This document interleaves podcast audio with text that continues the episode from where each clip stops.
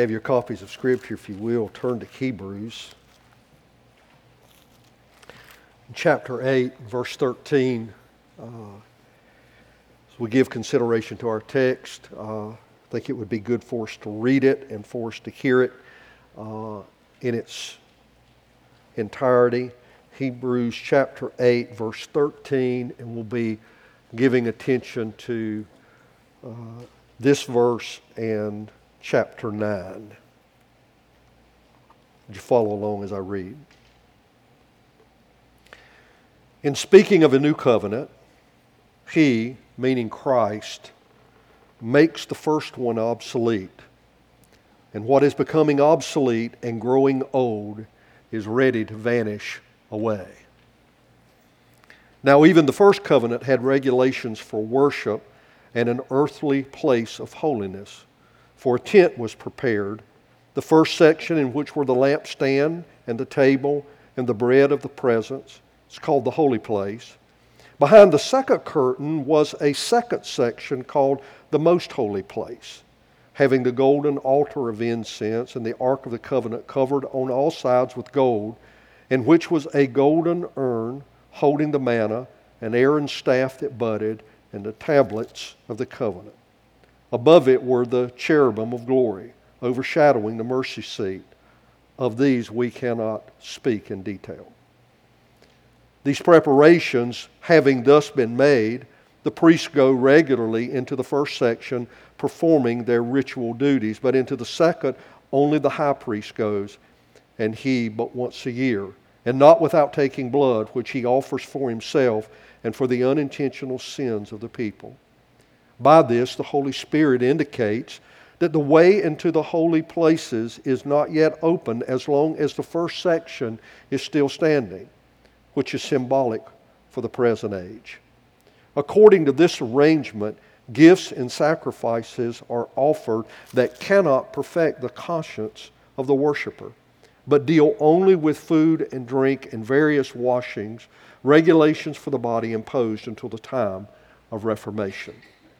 But when Christ appeared as high priest of the good things that have come, then through the greater and more perfect tent, not made with hands, that is, not of this creation. He entered once for all into the holy places, not by means of the blood of goats and calves, but by means of his own blood, thus securing an eternal redemption. For if the blood of goats and bulls and the sprinkling of the defiled persons with the ashes of heifer sanctify for the purification of the flesh, how much more will the blood of Christ? who through the eternal Spirit offered himself without blemish to God, purify our conscience from dead works to serve the living God. Therefore, he is a mediator of a new covenant, so that those who are called may receive the promised eternal inheritance, since a death has occurred that redeems them from the transgressions committed under the first covenant. For where a will is involved, the death of the one who made it must be established. For a will takes effect only at death, since it is not in force as long as the one who made it is alive. Therefore, not even the first covenant was inaugurated without blood. For when every commandment of the law had been declared by Moses to all the people, he took the blood of the calves and goats, and water and scarlet wool and hyssop, and sprinkled both the book itself and all the people, saying, This is the blood of the covenant that God commanded for you. And in the same way, he sprinkled with the blood both the tent and all the vessels used in worship.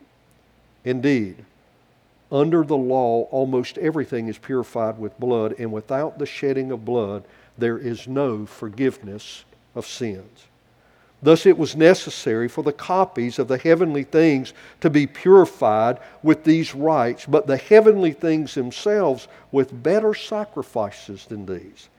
For Christ has entered not into holy places made with hands, which are copies of the true things, but into heaven itself, now to appear in the presence of God on our behalf. Nor was it to offer himself repeatedly as a high priest enters the holy place, places every year with blood not his own, for then he would have had to suffer repeatedly since the foundation of the world. But as it is, he has appeared once and for all at the end of the ages to put away sin by the sacrifice of himself. And just as it is appointed for man to die once, and after that comes judgment, so Christ, having been offered once to bear the sins of many, will appear a second time, not to deal with sin but to save those who are eagerly waiting for him. I have a question. How many sins did you commit this week?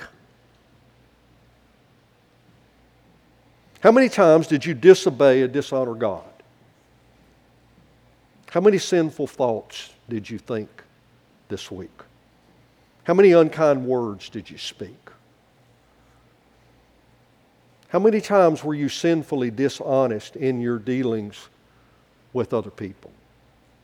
How many times were you ungrateful, unloving, or unkind? How much time did you not steward well? How many sins did you commit this week? Here's another question. Given the absolute purity of God and His breathtaking holiness, and it is breathtaking, mind. Throughout the encounters that men had with God, as we see in the Old Testament, remember His presence wasn't fully displayed because a man couldn't see God and live. His holiness and His glory couldn't be approached in sin or by sin. So, given the absolute purity and holiness of God, and given our acknowledgement of sin, how is it that we are able to approach Him today? Now, here's where we need to be careful. We may have come here today with no real sense of our sin. In other words, maybe we haven't even thought about the sins of this week. Maybe we haven't even given consideration to our sinful thoughts and acts throughout the course of the week. And we just made our way here and we just walked in and sat down. I would say this is a dangerous approach to God. If we learn anything from Aaron's two sons, who were of the first generation of priests that we have been talking about, we had better consider the holiness of God when we approach Him. You may recall that they didn't, and their breath was literally taken. In fact, we hear now Nadab and Abihu, the sons of Aaron, each took his censer and put fire in it and laid incense on it and offered unauthorized fire before God, which he had not commanded them. And then you know what happened? They were stricken. They were consumed by the power of God immediately. So there is the danger of disregarding the holiness of God. And it is a grave danger. It was for them and it is for us. But we acknowledge today, I think, that we have all disregarded the holiness of God. In fact, when we sin, we are deliberately disregarding the holiness of God. And when we don't deliberately sin, we are disregarding the holiness of God. And yet, we are still able to come and to worship Him. In fact, that's what we're here to do today. I hope it is. I know it's our intention to do that.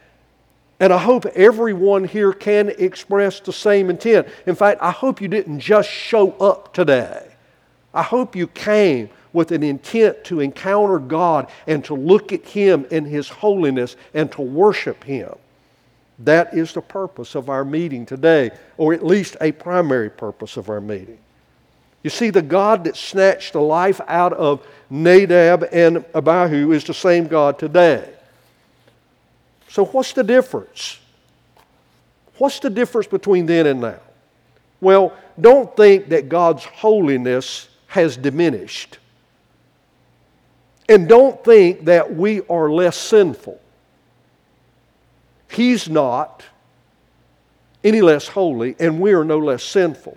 And also, don't think that God has gone the way of the culture and decided that sin really isn't so bad.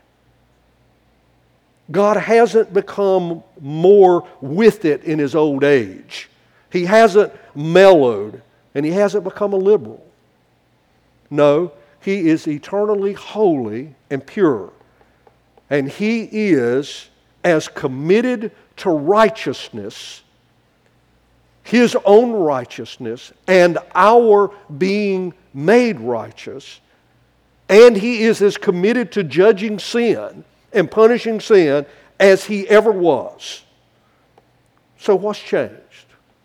Well, the author of Hebrews has been presenting his case all along the way about the change that has occurred as he has sought to encourage a group of persecuted Jewish Christians who it appears are beginning to at least wonder if everything really did change in Christ. Or was their approach to God through their former means of worship more sufficient? We left off last week with the fact that a new covenant has been established. That's the reason that we read verse 13. And it is clear that since the new covenant had been established, it necessarily means that the old covenant has been set aside. Uh, and as you can imagine, if all you had ever known was life under a certain agreement, a certain set of arrangements, and that agreement had been passed down generation after generation after generation through your family and through your community, and you understood that it was good and that it was given by God, and it had been sufficient to allow for the worship of God and it held what you understood was all that you needed for this life and the next, it would be hard to just walk away from it. But of course, we've already seen that throughout the people's history, while they had been given this arrangement and this agreement, there were signs all along the way, as we have already read this morning in our text, there were signs all along the way that this was not completely sufficient. It was good, it was given by God, but it wasn't sufficient. It did not meet the spiritual needs of the people, which is what we saw last week in Hebrews chapter 8 and verse 7 that the old covenant was not without fault. In other words, it wasn't completely sufficient. The reason we began this morning giving consideration to worship is because worship is at the heart of this text. I want to show you that. Look in chapter 9, and we'll look at it in more detail in just a few minutes. But we start off in verse 1. Now, even the first covenant had regulations for worship. And if you'll look over just a few verses later, you will find that it is the worshipers that are being dealt with. So we understand and recognize that worship is central to this text. But it's more than just central to this text. The Holy Spirit knows and understands that it is central to who people are, who we are as people. So we gathered here this morning, this number, and hopefully there are others gathered around this city and other cities and communities today who are genuine worshipers. In other words, it's critical to their life. It's critical to their ongoing in their living. It's critical to who they are. And not just as an act, but it is critical to them because they have recognized that they do need to assemble before God their Maker and look at Him and His holiness and look at Him and the grace that He has extended through Jesus Christ. And that those things are absolutely necessary for life. I, I hope today that they are necessary for you? I would think so, because as I'm looking around, unless something drastic has gone on in your life, we are assembled together here each week, week after week. I hope it's not just because it's something to do, and I hope it's more than just because you made a commitment to be here, but I hope that it's because you long for and understand an ongoing need for assembling before God and worshiping together with other people who are like minded and who long to be encouraged by you in your presence so that you can encourage them as we gather before God to be encouraged in His Word. So, what is all of this? Well, the first covenant had regulations for worship. We saw that. And several things come to mind with that. God's revelation in His law was about His character. So I've thought about it this week. Why begin there with worship? Well, we talked about the holiness of God, we talked about worship, and we're talking about a covenant. And what does all that have to do? Well, remember that He had established a covenant with Adam that was critical and necessary for Adam's recognition of and submission to God's authority and his goodness and his worth and his value as his creator and as his God. He established another covenant with Abraham, calling him out so that there would be a people that would model for the rest of the world what it was to recognize the holiness of God, the worthiness of God, and to worship God. And then God comes and establishes this covenant with Moses. We're calling it and understanding as this first covenant, as the author of Hebrews has said. To do what? To establish with and among his people the very essence of his character and his nature that came with their understanding of the law. You know, oftentimes we speak of the law and we speak of the Ten Commandments as a declaration of God, of his goodness and his character and his nature. Why? Because it is pointing to the holiness of God. And in recognizing the holiness and the authority of God, God had established through the sacrificial system a means by which people could come in some way and worship Him and have, we're going to see limited access, but have limited access to Him. Why? Well, because Adam's sin had made it impossible for them to have complete access to God. So when we look here in chapter 9 in verse 1, for even the first covenant had regulations for worship, we understand that God's holiness and worship, His character, His holiness, and our worship of Him go hand in hand. Worship it and holiness go together. The same was true then, it's true today the glory of God and His holiness, as we have already sung about this morning, in looking at His majesty and His grace and His wonder, are worthy of our worship because there is, listen, I know you hear this said, there is nothing greater, there is no one greater than God. There is no greater act that we can engage in than the worship of God. But there's something else to be considered when we give consideration to the worship that we're going to look at here. When we worship and declare the worthiness of God, we do so understanding that it has bearing on us. Being in the presence of holiness compels us to consider our condition. A condition which is always measured over and against Him and His purity.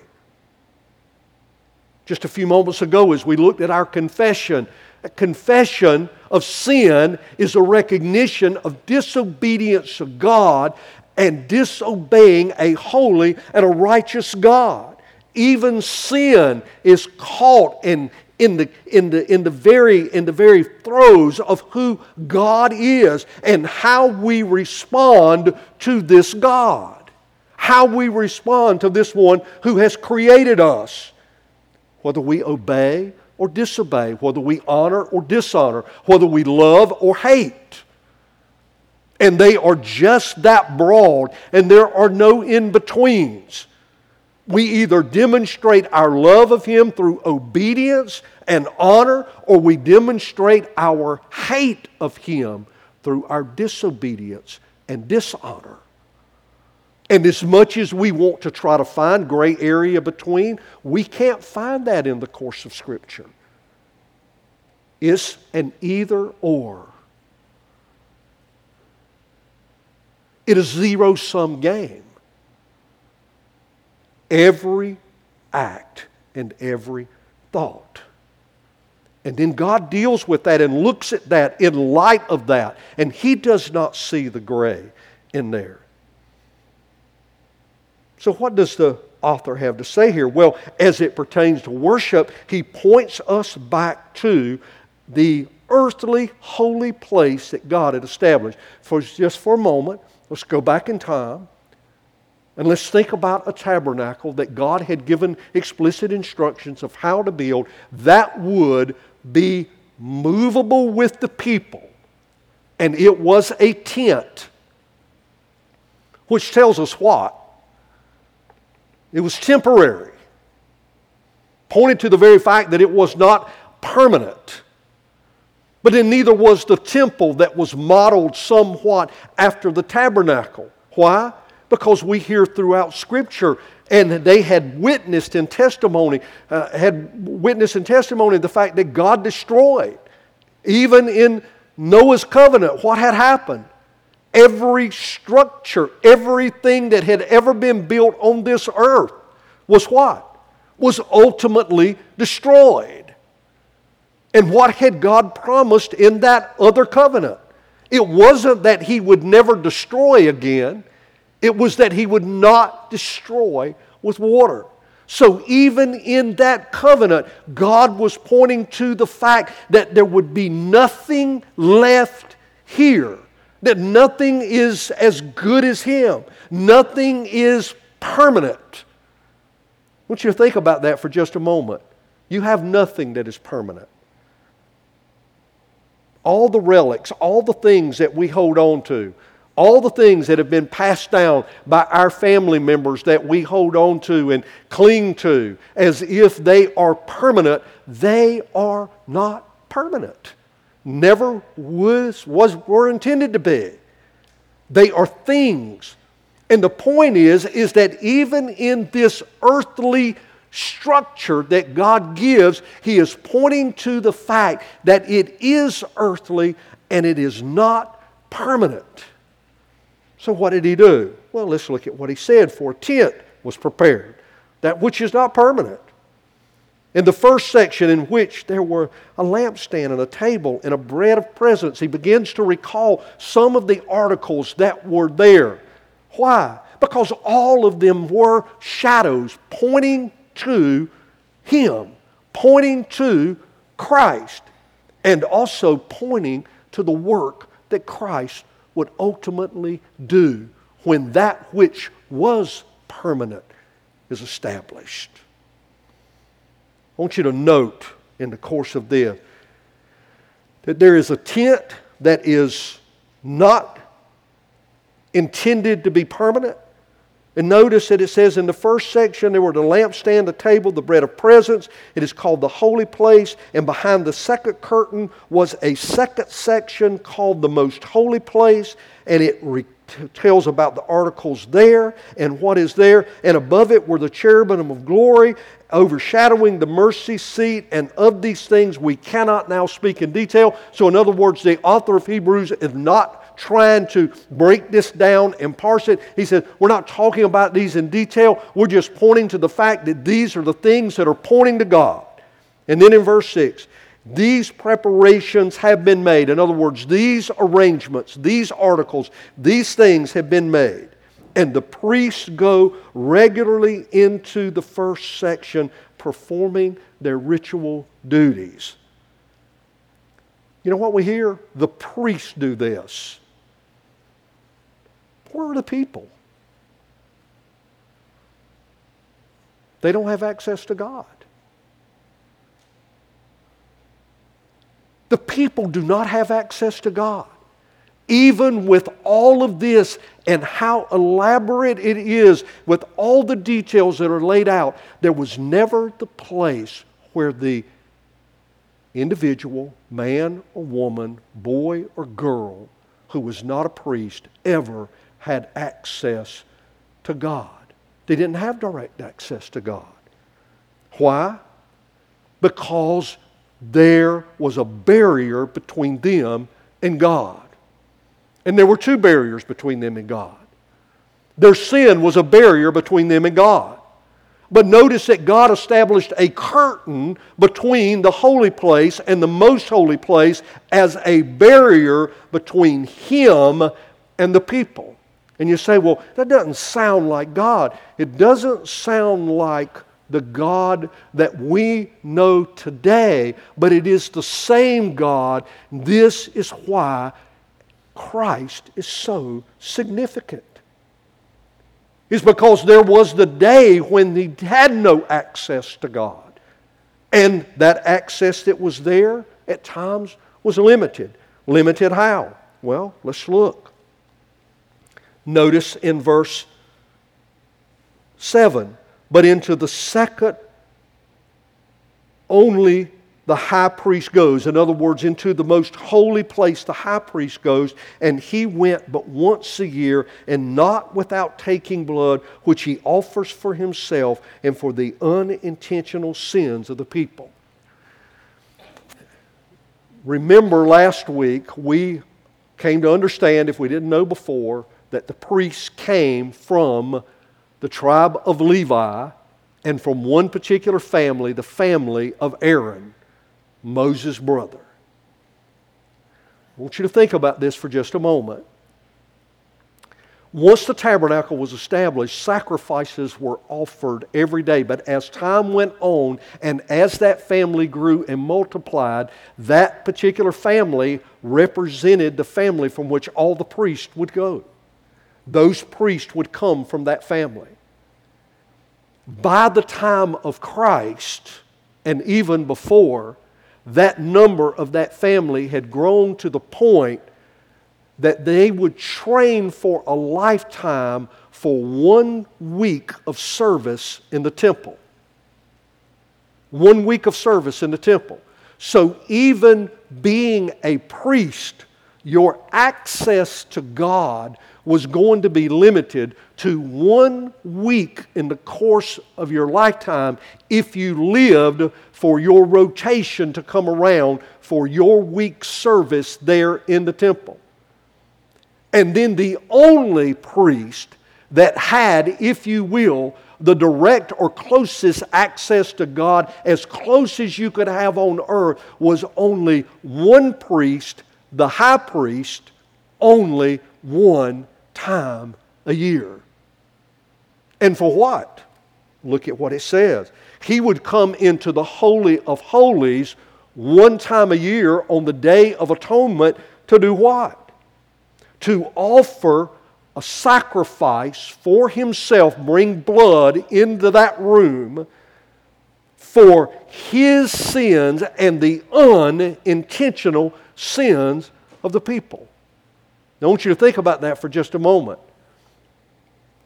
The reason we started the service, the message just a moment ago, was to give consideration to the sin that we know about. Those sins that we know about were probably intentional sins. You possibly sinned and did it unintentionally and then look back on it and recognize I didn't intend for that to be sinful, but it was.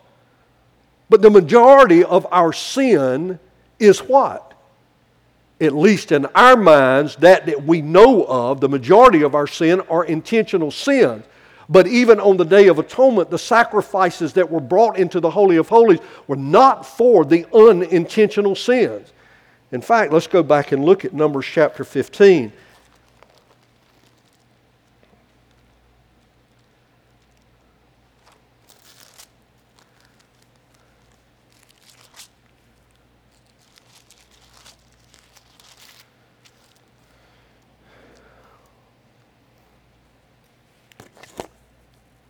Look at verse 22.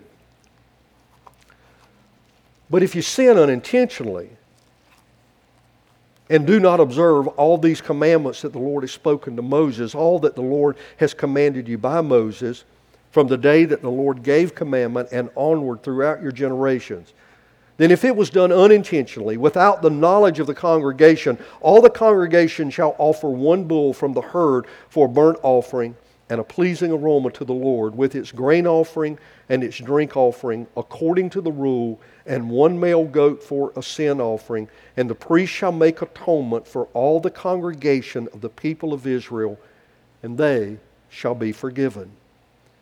Because it was a mistake. And they had brought their offering, a food offering to the Lord, and their sin offering for the Lord for their mistake.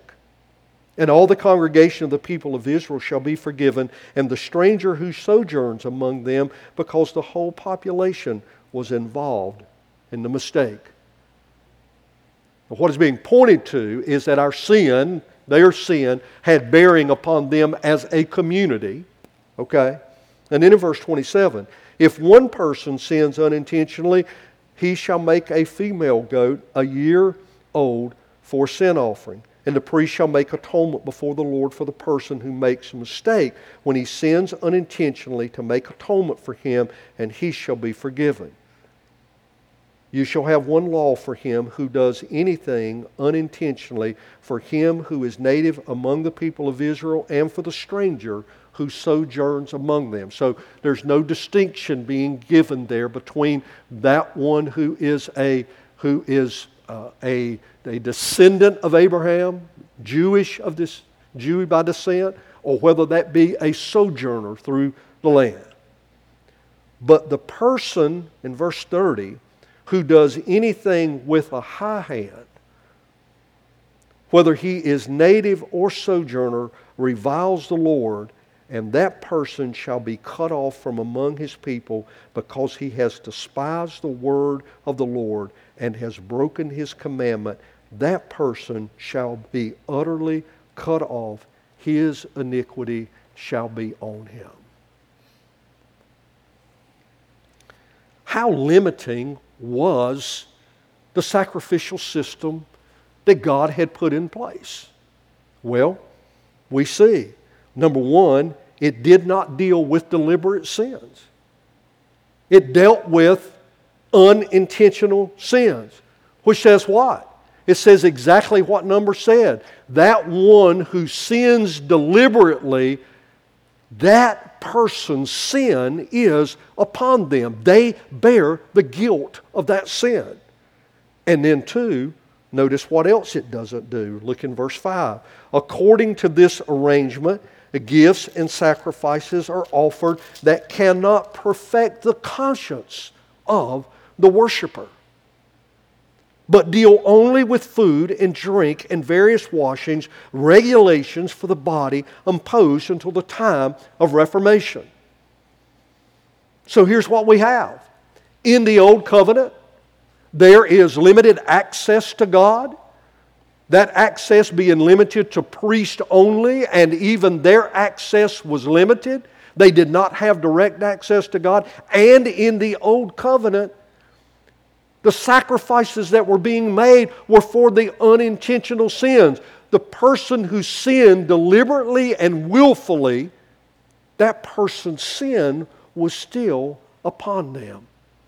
Which I believe, at least in part, is why David has such a dilemma when we get to Psalm 51 and he's crying out for the mercy of God because of his sin with Bathsheba and his murder of Uriah, because there he did that knowingly and he did it willingly and he did it deliberately, and he's before God and he recognizes there is nothing in the law, there is no provision for me in regards to the sacrifices that have been made.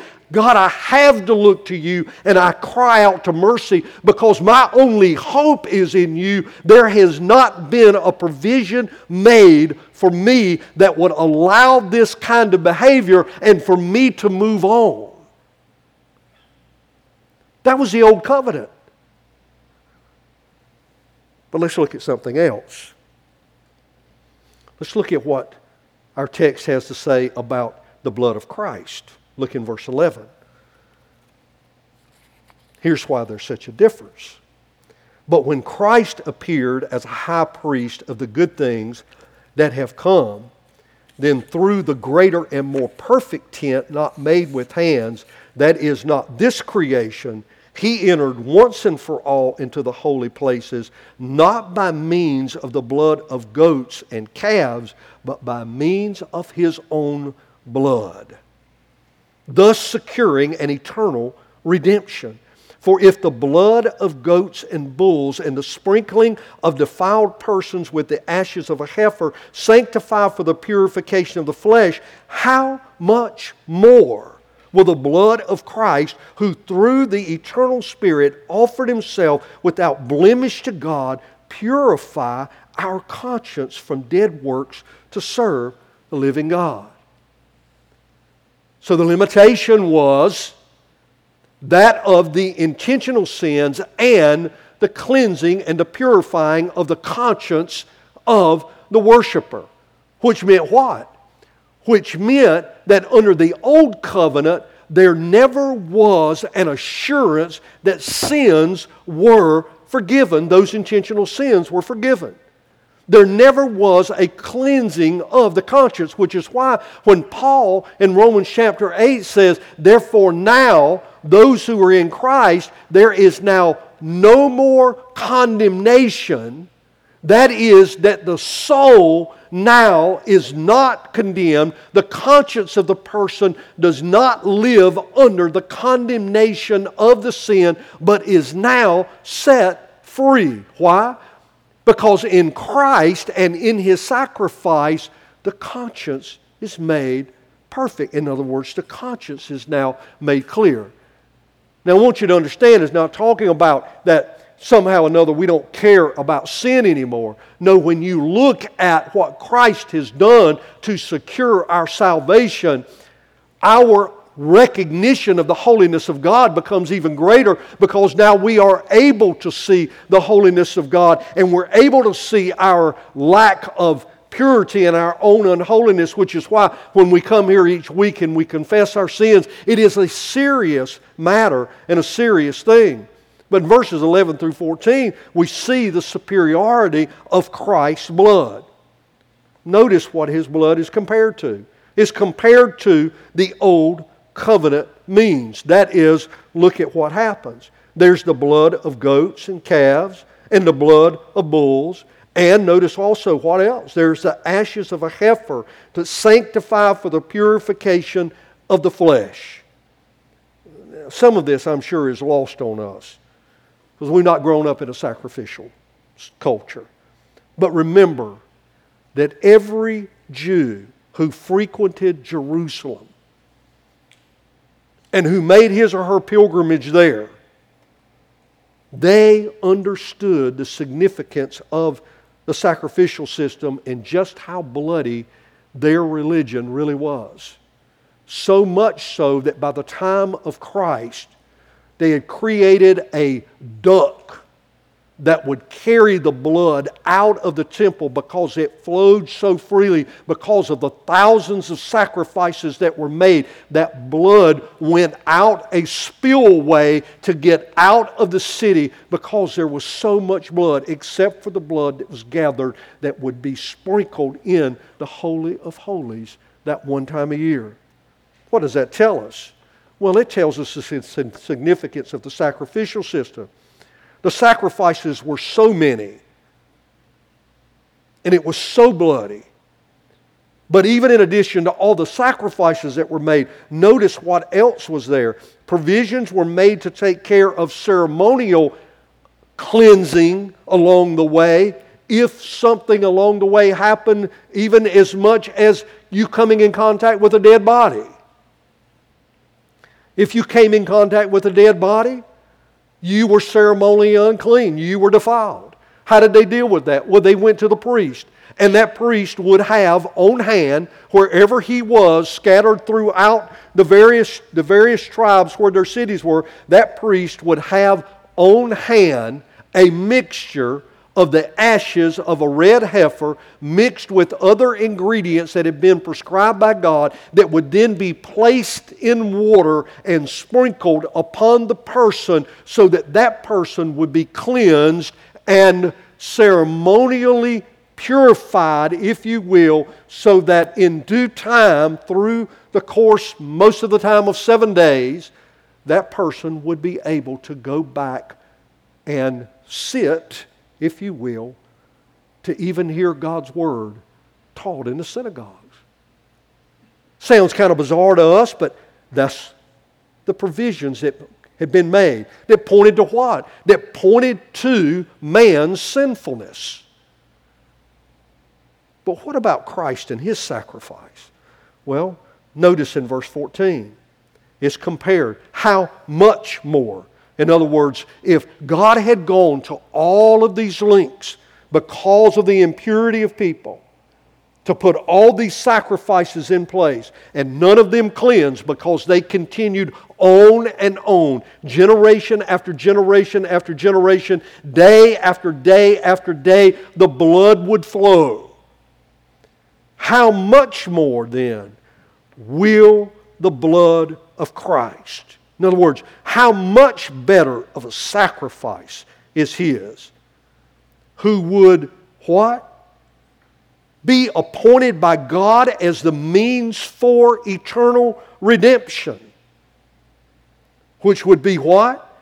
Would be a spiritual sacrifice. Notice, who through the eternal Spirit offered himself without blemish to God. In other words, he was appointed by God and received by God. Stop and think about that for just a moment. That Christ's sacrifice was so meaningful, so much better.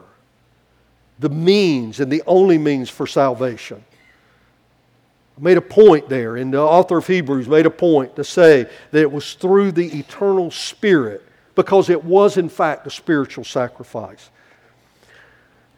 You know, a lot of times we think about the crucifixion of Christ and we focus our attention on the physical suffering of Christ.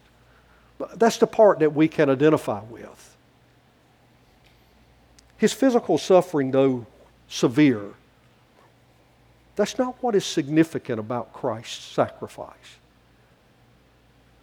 What's significant about it is that it was a spiritual sacrifice and offering where he bore the anguish that was brought on by the sin that was placed on him, and he bore the spiritual hardship and struggle of being rejected by God as he bore the wrath of God. Physical suffering, yes. Was his physical suffering more than the physical suffering of the one to his right and to his left? I, I, don't, I don't know. I don't know what their tolerance of pain may have been. But that is not what is most significant. It's what we see. It was in that act that we see the spilling of blood.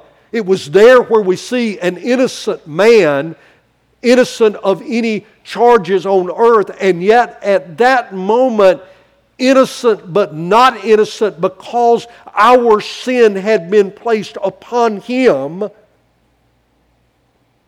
But his suffering was the suffering that came by the wrath of God upon his spirit. And it's what? Notice what it says there in verse 14. It is powerful enough to purify the conscience of the worshiper. The old covenant had not been able to do that. Christ and his death, as Paul said, therefore there is now no condemnation for those who are in Christ Jesus. But notice there's even more than that said here. There is the greater purpose. What is the greater purpose? To purify the conscience from dead works to serve the living God. Therein is the purpose. We talked about gathering and worshiping today. It is about the condition of our hearts that enables us to come and to worship. Our conscience are purified and clean. We're able to come without condemnation before God if we have trusted in Him and worship Him. That word service there is the word that is directly tied to the service of a priest. Think about it for just a moment. What Christ's blood did was to enable us, those who trust in Him, for priestly service. Hear that again. It enabled those who believe for priestly service. It's why John was able to write, and from Jesus Christ, the faithful witness, the firstborn of the dead, and the ruler of kings on earth, to him who loves us and has freed us from our sins by his blood, made us a kingdom, priests to God and Father.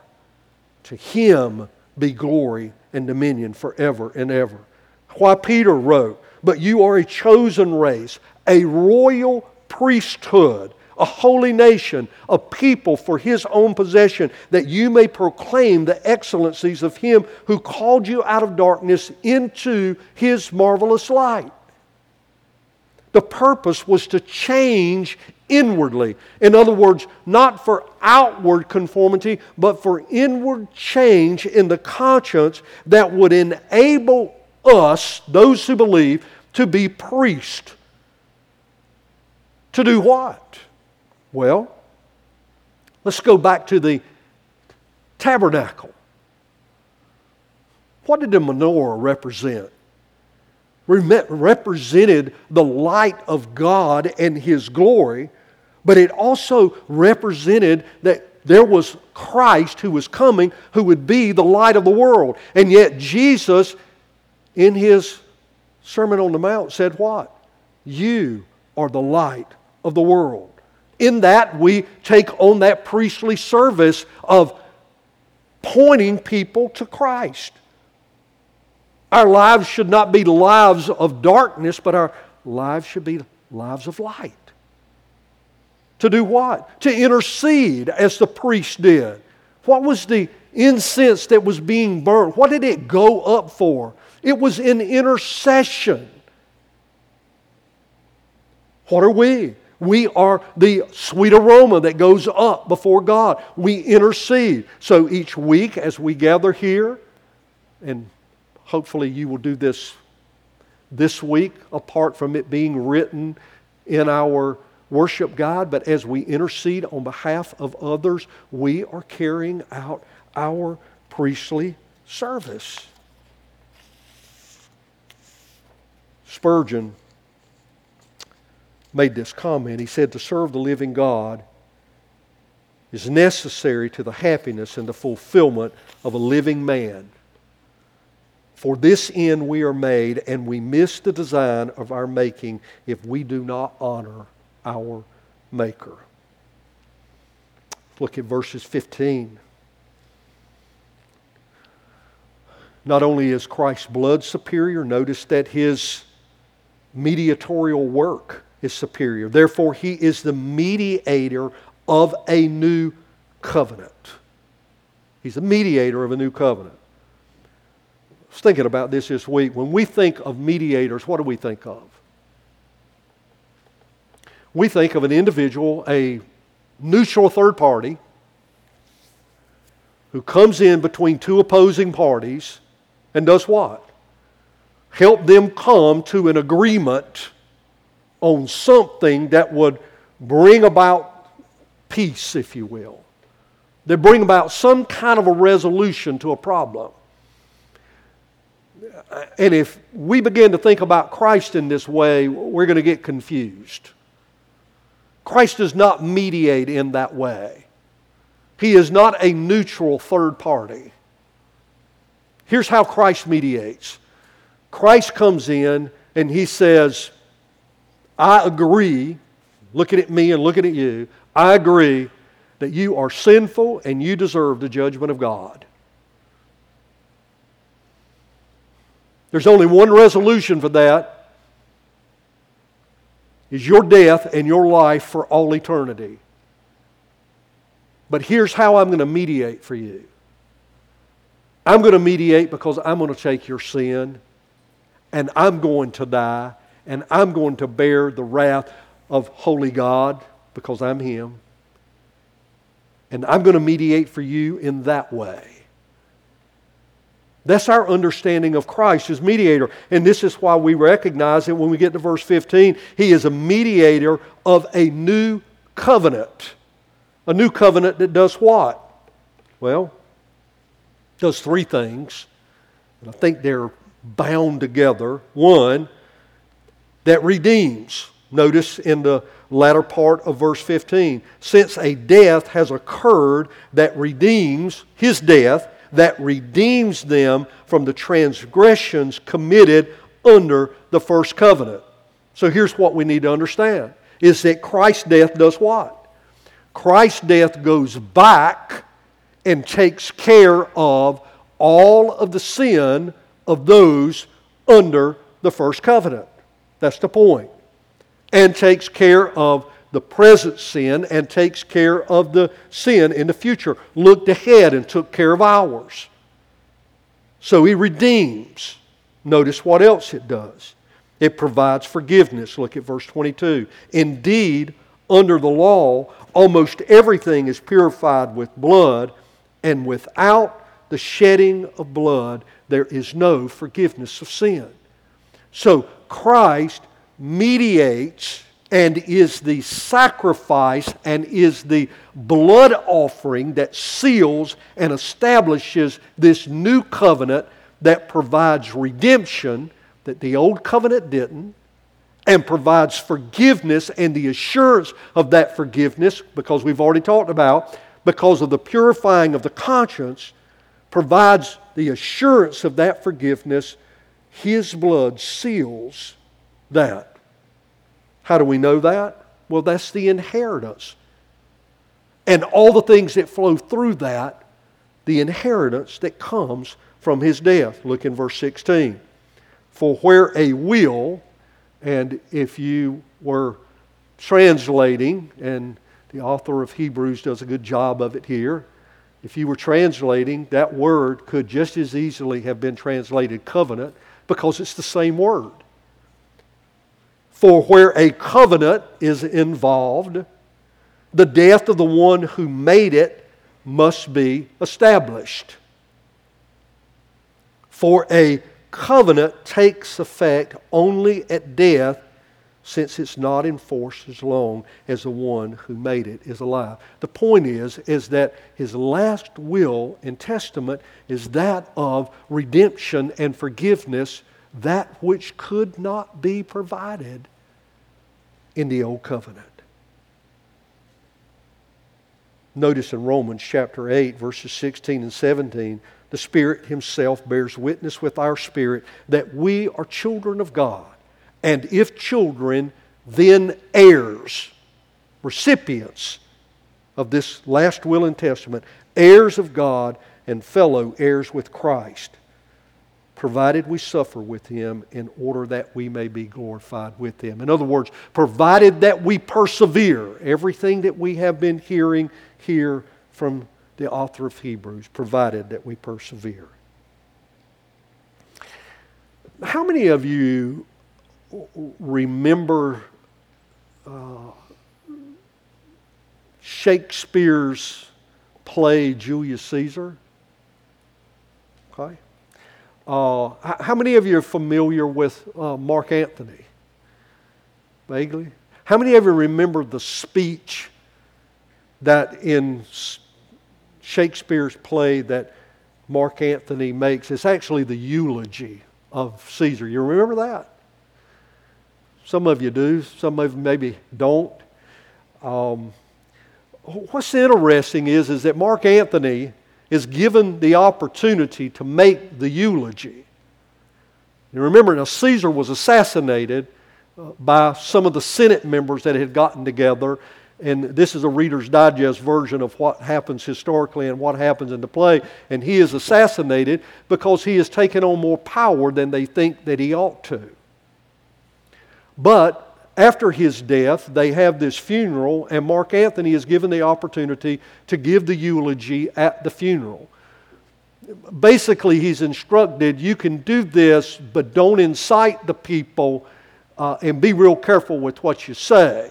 So he begins his whole speech, the whole eulogy, by saying uh, that I'm not going to praise the man, I'm just going to simply talk about his death but the fact is, is that most everything he says is in praise of Caesar. And then in the context of Shakespeare's play, he reads the last will and testament of Caesar. Anybody remember what he did for the people, what he left to the people? He left all, he left every Roman citizen two and a half months' wages, the value of two and a half months' wages from his estate, he gave to each one of the Roman citizens. That, along with other things that Mark Antony had to say, caused the Roman citizens that were present at Caesar's funeral to say this. They cried out, Most noble Caesar, most noble Caesar, O royal Caesar. I want you to think about that for just a moment.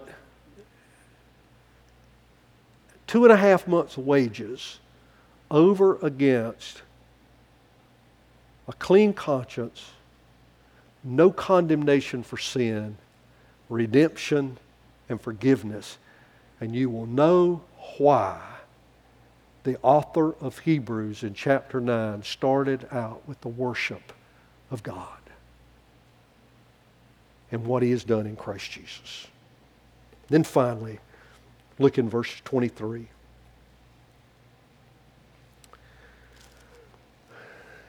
Thus it was necessary for the copy of the heavenly things to be purified. In the words, there was nothing pure, everything had to be sprinkled with blood. But the heavenly things themselves, with better sacrifices than these, we have been sprinkled with the blood of Christ. We are the heavenly things now that are being talked about. For Christ has entered not into the holy places made with hands, which are the copies of the true things, but into heaven itself, now to appear in the presence of God. Hear that. On our behalf.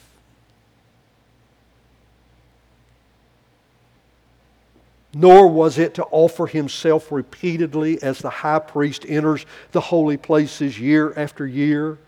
And it didn't have anything to do with him shedding blood for his own sin. And he didn't come over and over again, for then he would have had to suffer repeatedly since the foundation of the world. But as it is, he has appeared Hear this. Please get this. Once for all, at the end of the ages, to put away sin by the sacrifice of himself. Now, here's where I want us to land. And it's appointed unto man once to die, and after that comes judgment. If you want to know what your end is, you will die. You will die. and after that, the judgment. I mentioned my daddy last week, and this is an ongoing thing for me, and I don't want to bore you about it, but I'm living through this. But he and I had a conversation yesterday, and he was telling me about some of his concerns. And in the course of our conversation, I said, Daddy, are you concerned about living and how life is now, or are you concerned about dying? He said, Both. He said, But I'm not afraid of either. But I'm concerned. I know he's a believer and he's trusting Christ, but the point is, is that he has recognized that it is appointed unto man once to die. And when you're almost 93, you know that that probably ain't too far off with failing health. But after that, the judgment. And just as it is appointed for man to die once, and after that comes the judgment, so Christ, having been offered once to bear the sins of many, will do what? Will come again. Take your worship guides just a moment, if you will.